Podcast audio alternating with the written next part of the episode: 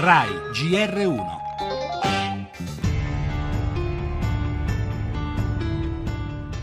Le motovedette hanno condotto i vivi e i morti fino a Lampedusa. I nostri militari erano partiti dopo aver rilevato la posizione del barcone grazie ad una telefonata satellitare giunta ieri pomeriggio dai naufraghi.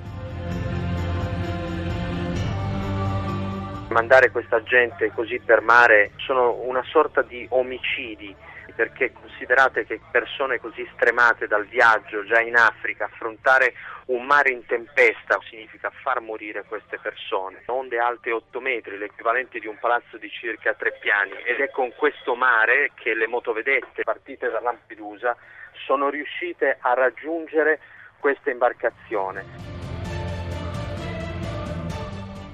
Questo la dice lunga sulla cessazione di Mare Nostrum, insomma. Era fondamentale avere quel presidio in alto mare per eh, accelerare i soccorsi, per eh, evitare naufragi, ridurre il numero di queste morti. Cos'è cambiato con la fine dell'operazione italiana Mare Nostrum, a cui fa riferimento il sindaco di Lampedusa Giusi Nicolini, e l'avvio del dispositivo europeo Triton? Le nostre navi intervenivano a ridosso delle acque territoriali libiche ed il soccorso dei barconi era pressoché immediate. Con Triton, che ha mezzi inferiori a Mare Nostrum, l'area di intervento è arretrata verso le nostre coste. Una scelta che vuole scoraggiare nuove partenze, ma che rende meno efficaci i soccorsi.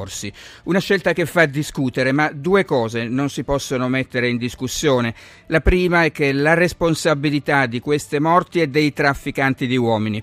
La seconda è l'imperativo di salvare le vite umane, cui rispondono gli uomini della Guardia Costiera. Abbiamo ascoltato il loro portavoce Filippo Marini e tutti gli uomini di mare, civili e militari, impegnati in questi mesi nel Mediterraneo. Le altre notizie del GR1 delle 8 resta in primissimo piano la crisi ucraina dove la pace sembra sempre più appesa ad un filo. Obama avverte se fallisce la diplomazia Stati Uniti pronti ad armare Kiev. Parole che mettono a rischio l'esito del vertice di domani a Minsk. Putin è stato chiaro, non accetteremo ultimatum. Parleremo anche della crisi greca. Il G20 in corso a Istanbul vaglia l'ipotesi di un prestito ponte. La politica, riforme alla prova dell'aura dopo la rottura del patto del Nazareno Intanto Forza Italia e Lega trattano per un'intesa. Ancora oggi 10 febbraio è il giorno del ricordo dei massacri delle foibe ad opera delle truppe jugoslave di Tito.